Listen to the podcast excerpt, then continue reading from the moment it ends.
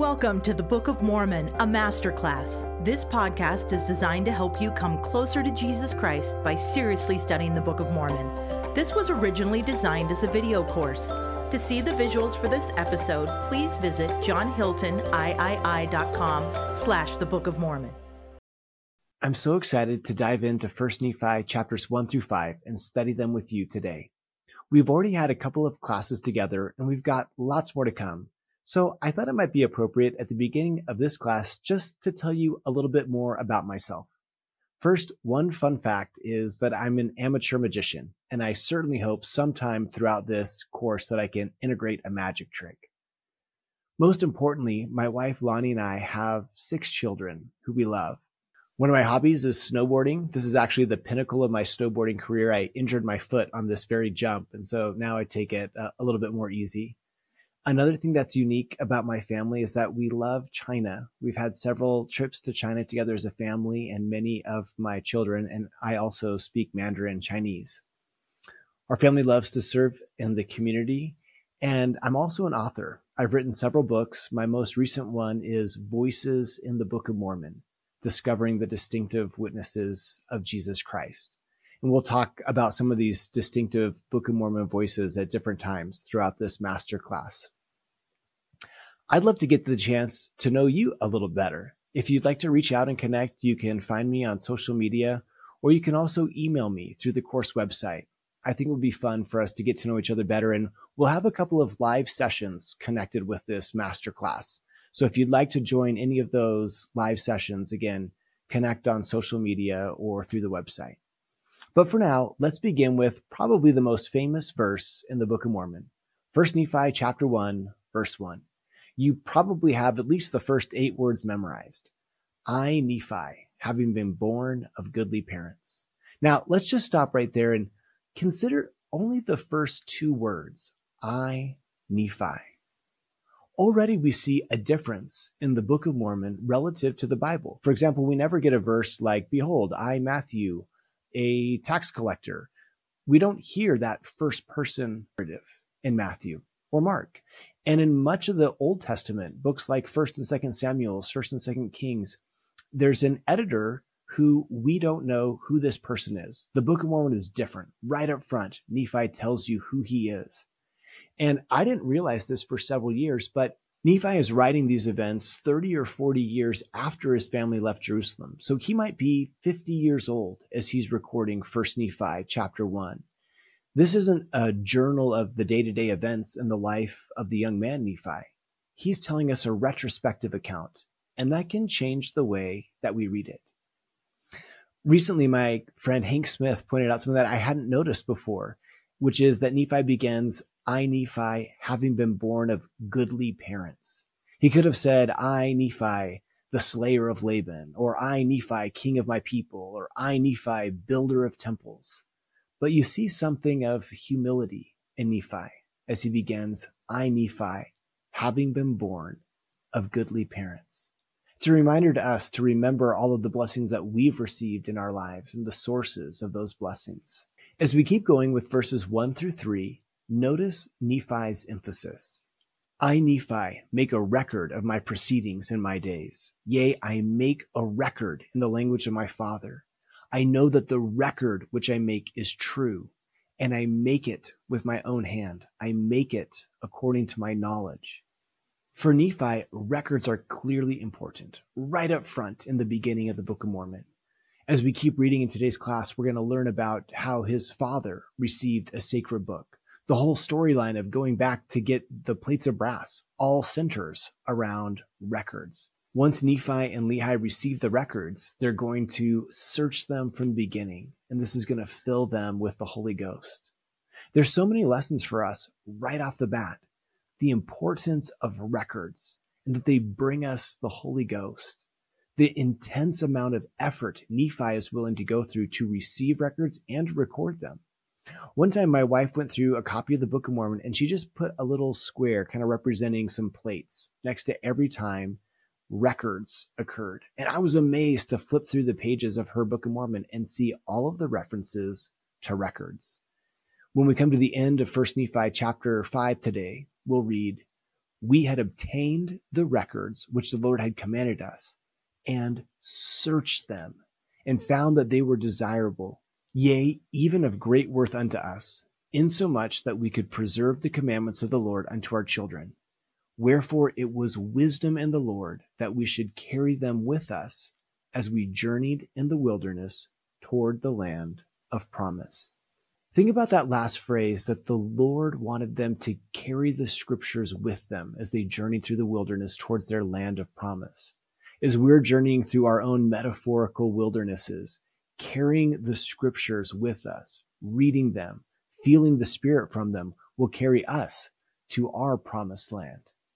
I think it's interesting too that Nephi uses the word search. He says, we searched the scriptures. And this is actually a pattern that we see throughout the Book of Mormon. The people in Jacob's day searched the scriptures. King Benjamin told his sons to search the scriptures diligently.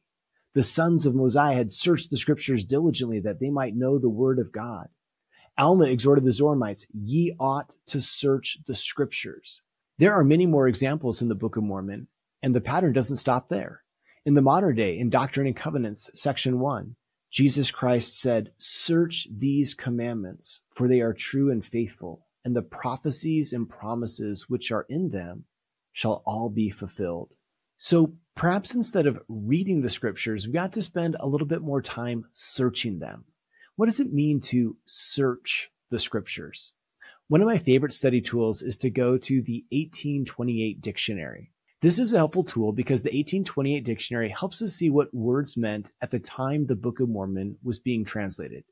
Because the meanings of words shift over time, it's useful to go back and see the definition during the time period Joseph Smith was translating the Book of Mormon. The 1828 dictionary defines the word search as to look through for the purpose of finding something, to explore. There are lots of things that we can search for, look for, try to explore as we read or search the Book of Mormon. On the course website, there's a list of lots of scripture study techniques, some of which we'll talk about today, others throughout the rest of the masterclass. But I would encourage you to take a look and think about your searching of the scriptures. I love this idea from Elder Jeffrey R. Holland for searching. It's simply to slow down. He said, please read more slowly and more carefully, with more questions in mind. Ponder and examine every word, every scriptural gem. Hold it up to the light and turn it. Look and see what's reflected and refracted there. Such an examination may unearth a treasure hidden in a field, a pearl beyond price. Right up front, Nephi is telling us about the importance of records, records that will point us to Jesus Christ.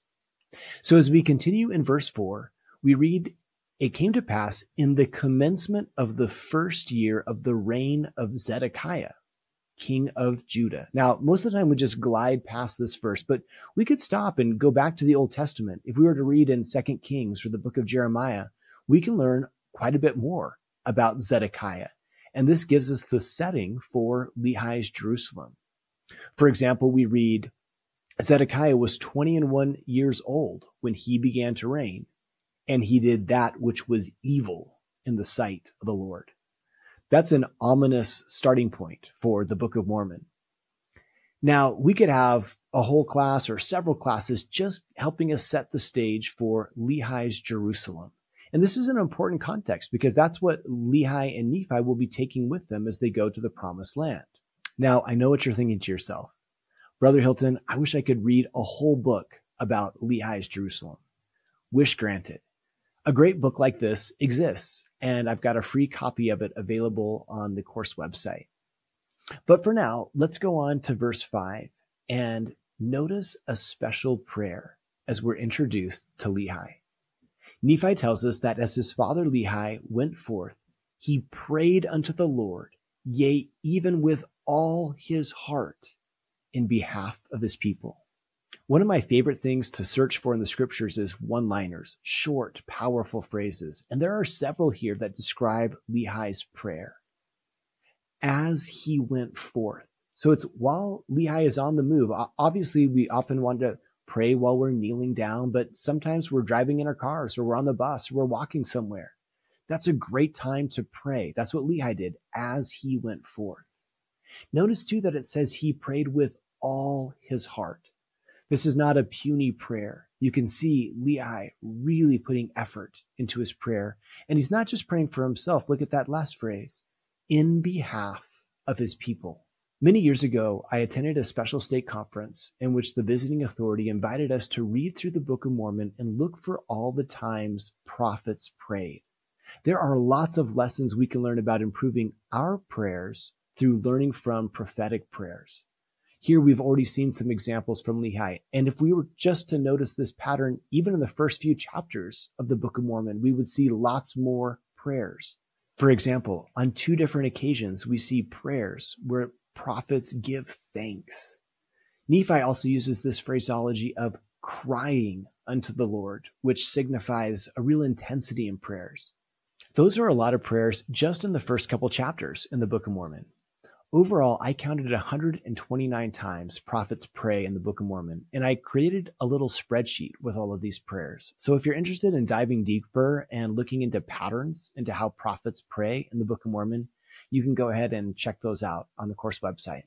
So as Lehi is traveling, praying with all of his heart, he has a vision. It's so overwhelming. He goes back to his home, he casts himself on his bed, and then he has another vision. And in this vision, he said that he saw one descending out of the midst of heaven, and he beheld his luster was above that of the sun at noonday. We're not even 10 verses into the Book of Mormon, and Lehi sees a vision of Jesus Christ and 12 following him. This is a reminder of how Jesus Christ is at the very center, up front in the Book of Mormon. Jesus Christ hands Lehi a book and asks him to read it. And as Lehi reads it, there's some problems. Nephi tells us, Many things did my father read concerning Jerusalem, that it should be destroyed, and the inhabitants thereof, many should perish by the sword, and many should be carried away captive into Babylon. Now, this sounds like really bad news. If we stopped right there, we might think, okay, not good. But notice what happens next. My father did exclaim many things unto the Lord, such as, Great and marvelous are thy works, O Lord God Almighty, because thou art merciful Thou wilt not suffer those who come unto thee that they shall perish. Even though the news isn't good, even though trouble is coming, Lehi is still positive and enthusiastic, even grateful. As one of my colleagues said, even though trouble is coming, if we come unto Christ, everything is going to be okay. Now, let's just step back and look at a bigger picture of what's happening here. We have a prophet who has a special prayer. He has a vision. He's given a book. He reads the book and he shares the message of the book with others and the people try to kill him. Who does this sound like? sounds like Lehi in 1 Nephi 1. It also sounds like Joseph Smith. Sort of interesting to see a little type there. As we come to the end of 1 Nephi chapter 1, Nephi tells us, the things which Lehi read in the book manifested plainly of the coming of a Messiah and also the redemption of the world. Again, up front, we're seeing Jesus Christ at the center and his saving mission. But not everyone's happy about Lehi's message. As we continue, Nephi says, When the Jews heard these things, they were angry with Lehi. They also sought his life that they might take it away. But behold, I, Nephi, will show unto you that the tender mercies of the Lord are over all those whom he hath chosen because of their faith to make them mighty, even unto the power of deliverance. Again, going back to that idea of one liner, short, powerful phrases, the tender mercies of the Lord. Some of these are huge, some of these are small. But just like Nephi saw and will show us the tender mercies of the Lord, we can look for those same tender mercies in our own lives and share them with others. So in 1 Nephi chapter 2, Lehi is warned in a dream to take his family and leave Jerusalem. If I were to ask you, how far did Lehi and his family travel? You would probably say three days because of 1 Nephi chapter 2, verse 6. This verse says, And it came to pass that when he had traveled three days in the wilderness, he pitched his tent in a valley by the side of a river of water. Now, we'll come back to those three days in just a minute. But I want to highlight this phrase about by the side of a river of water. Many years ago, Elder Holland shared something that I found quite humorous. I want to share this with you. He said, I can still remember the scriptural awakening that came to me when a skillful and well prepared seminary teacher, teaching that much read and to us students absolutely boring material from Nephi. I can remember when he asked me in class why in 1st Nephi chapter 2 verse 6 the Book of Mormon records that Lehi pitched his tent in a valley by the side of a river of water. Well, it was early in the year, only the first day or two of class, and as always, the teacher was still very much on trial. Being the smart aleck student I almost always was, I made some clever response about it being smarter to pitch a tent by the side of a river rather than in it. I knew I was a hit because the girls giggled. The teacher didn't giggle. He smiled and said, with a smile still on his face, You're not answering the question, Jeff, because you're not reading the text. It doesn't say that Lehi pitched his tent by the river or in the river. It says he pitched it by a river of water. Why did he say river of water, Jeff? What other kinds of rivers are there? So there's at least a couple of things we can learn from this anecdote from Elder Holland. First, he's always had a quick quit and full of powerful one liners. But second, I think that we see this interesting phrase that the seminary teacher was trying to point out. The phrase rivers of water doesn't really make sense in English because we just have rivers. But in Nephi's context, there were rivers of water and rivers of sand. That distinction would have been meaningful. I think what Elder Holland's seminary teacher was trying to point out is this type of a Semitic phraseology is not something that Joseph Smith would have been able to make up. This is definitely not something I would base my testimony of the Book of Mormon on, but it's one of those interesting little nuggets of evidence. Now, let's come back to this three days journey. So we often tend to think about the three days based on 1 Nephi chapter 2, verse 6. But notice how in verse 5 it says that Lehi and his family came down to the borders of the Red Sea. So from Jerusalem to the Red Sea is about 180 miles. And then from that point, they go three days into the wilderness. If Lehi and his family traveled, let's say 15 to 25 miles per day, this is about a two week journey in the wilderness, a little over 200 miles. This might give us more of appreciation for Laman and Lemuel and why they're feeling the way they are. The wilderness that they're walking through is a barren desert. In fact, just a, a quick side note story. So my family used to live in Jerusalem and we lived there for a year. On one occasion, we were going to drive down to the Red Sea. And so as we were driving to the Red Sea, going through this kind of wilderness, I was telling my kids about First Nephi chapter 2 and all of the complaining of Laman and Lemuel. We'd only been driving for about 45 minutes when we got stopped at a security checkpoint because there had been some flash flooding further down the road. So we had to turn around, drive back to Jerusalem, and get to the Red Sea by a different way. I was so upset. We've just wasted 45 minutes of time. I said, think of all of the things we could have been doing. And as I found myself getting so irritated about this minor delay, all of a sudden I realized, wow, I'm more like Laman and Lemuel than I realized. Think of how you would feel if you were asked to take a four week round trip journey to go back to Jerusalem and get the plates and then return all through a barren wilderness. This is pretty tough. So as we come back to 1 Nephi chapter 2, let's take a look at verses 9 and 10. Is there camped out that three days journey into the wilderness, Lehi tells Laman and Lemuel, Oh, that thou mightest be like unto this river, continually running into the fountain of all righteousness. Oh, that thou mightest be like unto this valley, firm and steadfast and immovable in keeping the commandments of the Lord. It touches my heart to think of the tender love that Lehi had for his children here he's praying for Lemuel to be firm, steadfast, and immovable. And it seems like that in Lehi's lifetime, this prayer isn't answered. To me, that's a valuable moment to pause to consider that we're seeing a real family here. And this is a real family with struggles. Lehi has hopes for his children that aren't fulfilled. And sometimes you and I may be in similar positions. But let's step back and look at a bigger picture. If we turn to 3rd Nephi chapter 6, centuries in the future, this is the time just before Jesus Christ will return to the earth. We read that the church was broken up, except it were among a few of the Lamanites.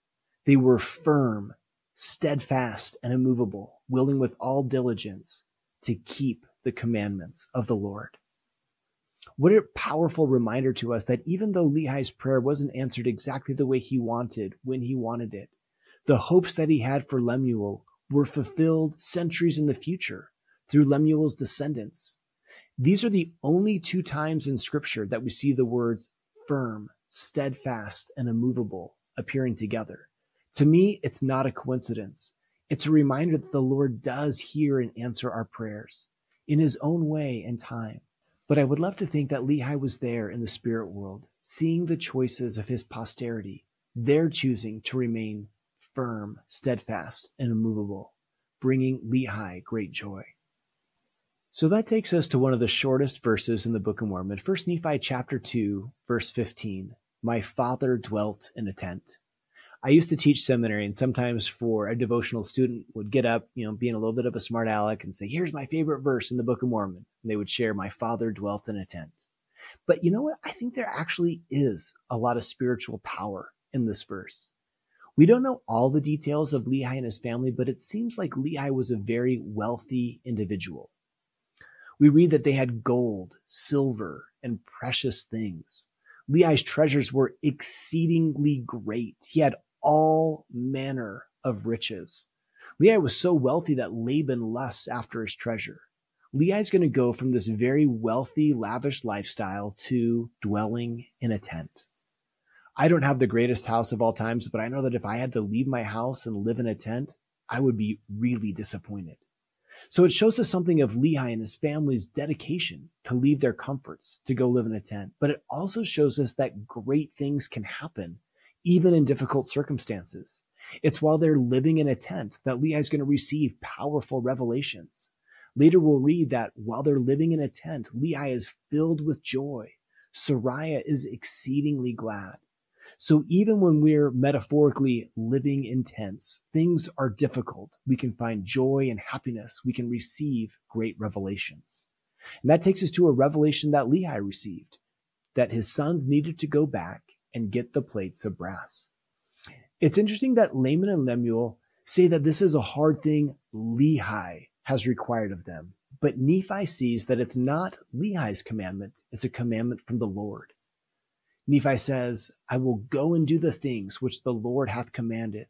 For I know that the Lord giveth no commandments unto the children of men, save he shall prepare a way for them, that they may accomplish the thing which he commandeth them. We'll come back to this verse in just a moment, but as we continue with the storyline of 1 Nephi chapter 3, Nephi and his brothers make their way back to Jerusalem's two week difficult journey, and they draw lots so Laman draws the short straw and he goes and asks Laban for the plates. That does not go over very well. Some of Nephi's brothers are ready to quit, but Nephi isn't. He comes up with a great idea. Let's take all of our treasures, our riches, mom's silverware.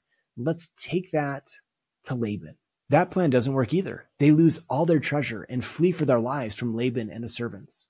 While Nephi and his brothers are hiding in the cavity of a rock, Laman and Lemuel beat Nephi and Sam with sticks. Now we know what's going to happen, so it's easy for us to just glide past verse 28. But pause. Let's sit here for a moment in the middle. Nephi doesn't know how everything's going to work out. Imagine that you're Nephi. You're being faithful. You're keeping the commandments of the Lord. You try the first way. That doesn't work. So you come up with a great idea. I'm sure Nephi felt inspired. This idea is going to be amazing. That doesn't work.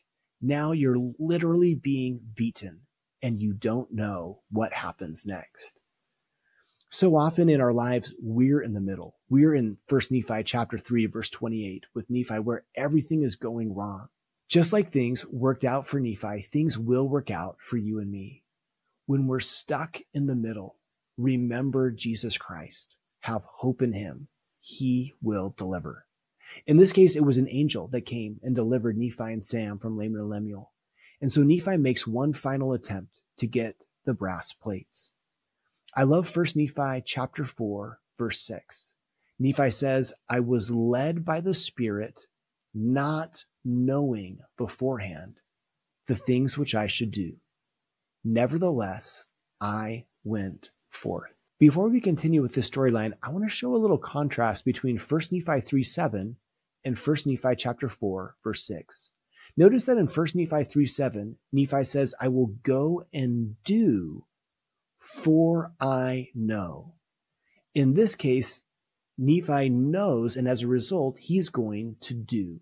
Sometimes knowing leads to doing.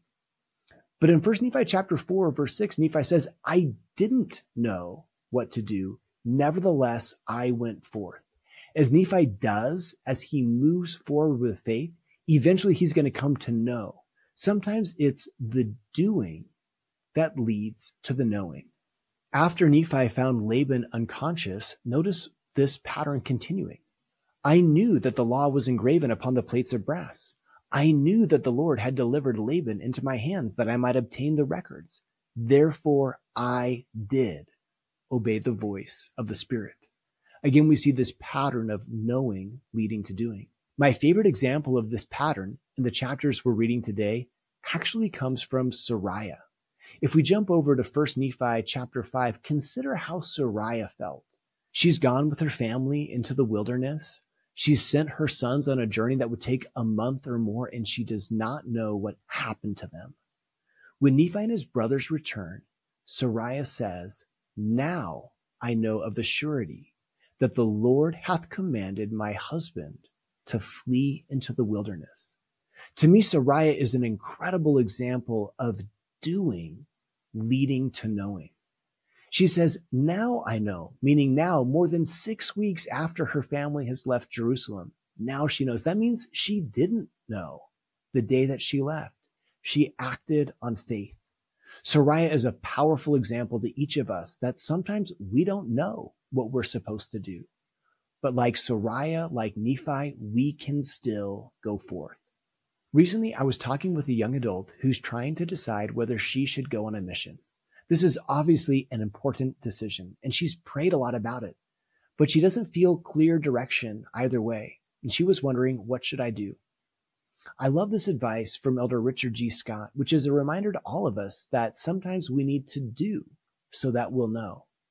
Elder Scott said, When God withholds an answer, it is to have us grow through faith in Him, obedience to His commandments, and a willingness to act on truth we are expected to assume accountability by acting on a decision that is consistent with his teachings without prior confirmation.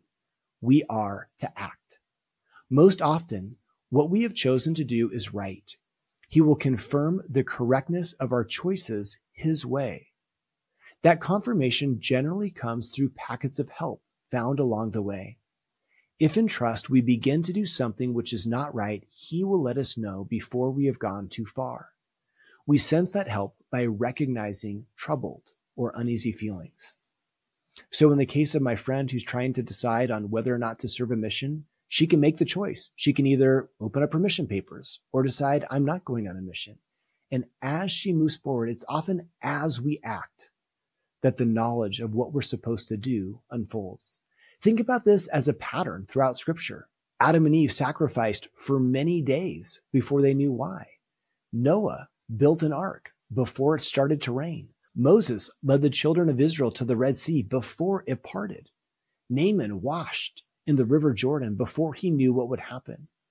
And we can think about Moroni's promise with the Book of Mormon. It's basically a promise that if we will do, read the Book of Mormon and pray about it, we will know of its truthfulness.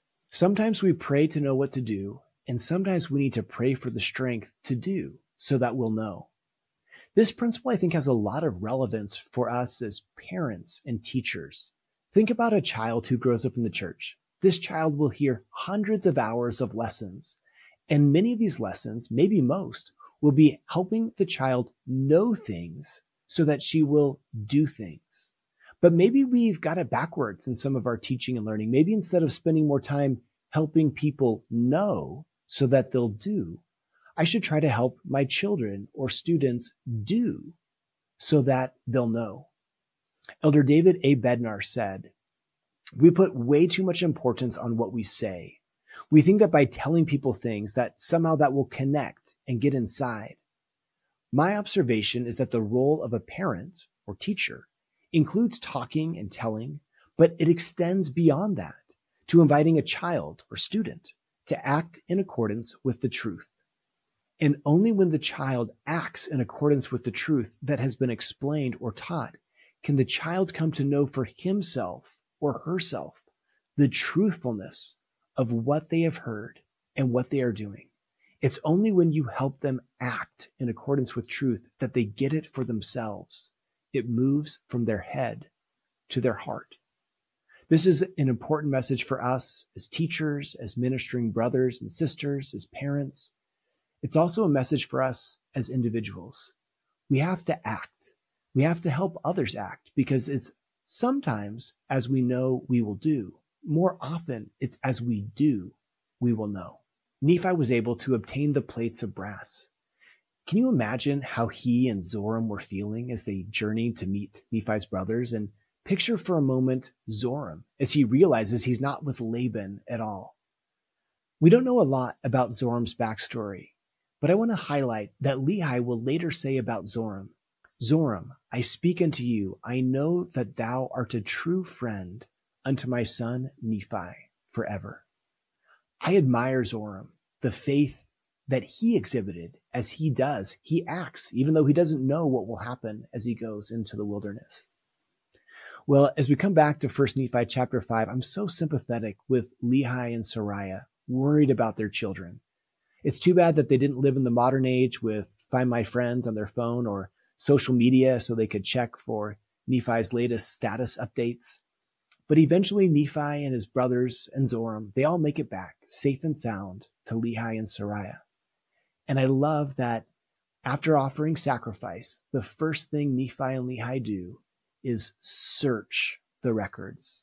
And this takes us back to where we began the idea that it was wisdom in the Lord that we should carry these sacred records with us as we journeyed in the wilderness towards the land of promise. At the heart of the sacred record Nephi read on the brass plates was Jesus Christ, and Jesus Christ is central in the record Nephi will keep. As we come to an end of today's class, I want us to pause and think for a moment what could you do based on today's class that would help you more deeply know a gospel truth? Perhaps we could focus more on praying like a prophet, searching the scriptures, finding joy even in difficult times when we're metaphorically living in a tent, or moving forward with faith, even when we don't know how things will work out. I promise that as we act, as we do, we will come to know and more fully come closer to Jesus Christ. Thank you for listening today. We hope you'll rate this podcast and leave a review. It really helps others discover it. This course is more than a podcast. There are several additional elements, including readings, PowerPoints, and other learning resources. These are all freely available at johnhiltoniii.com slash the Book of Mormon. We hope to see you there.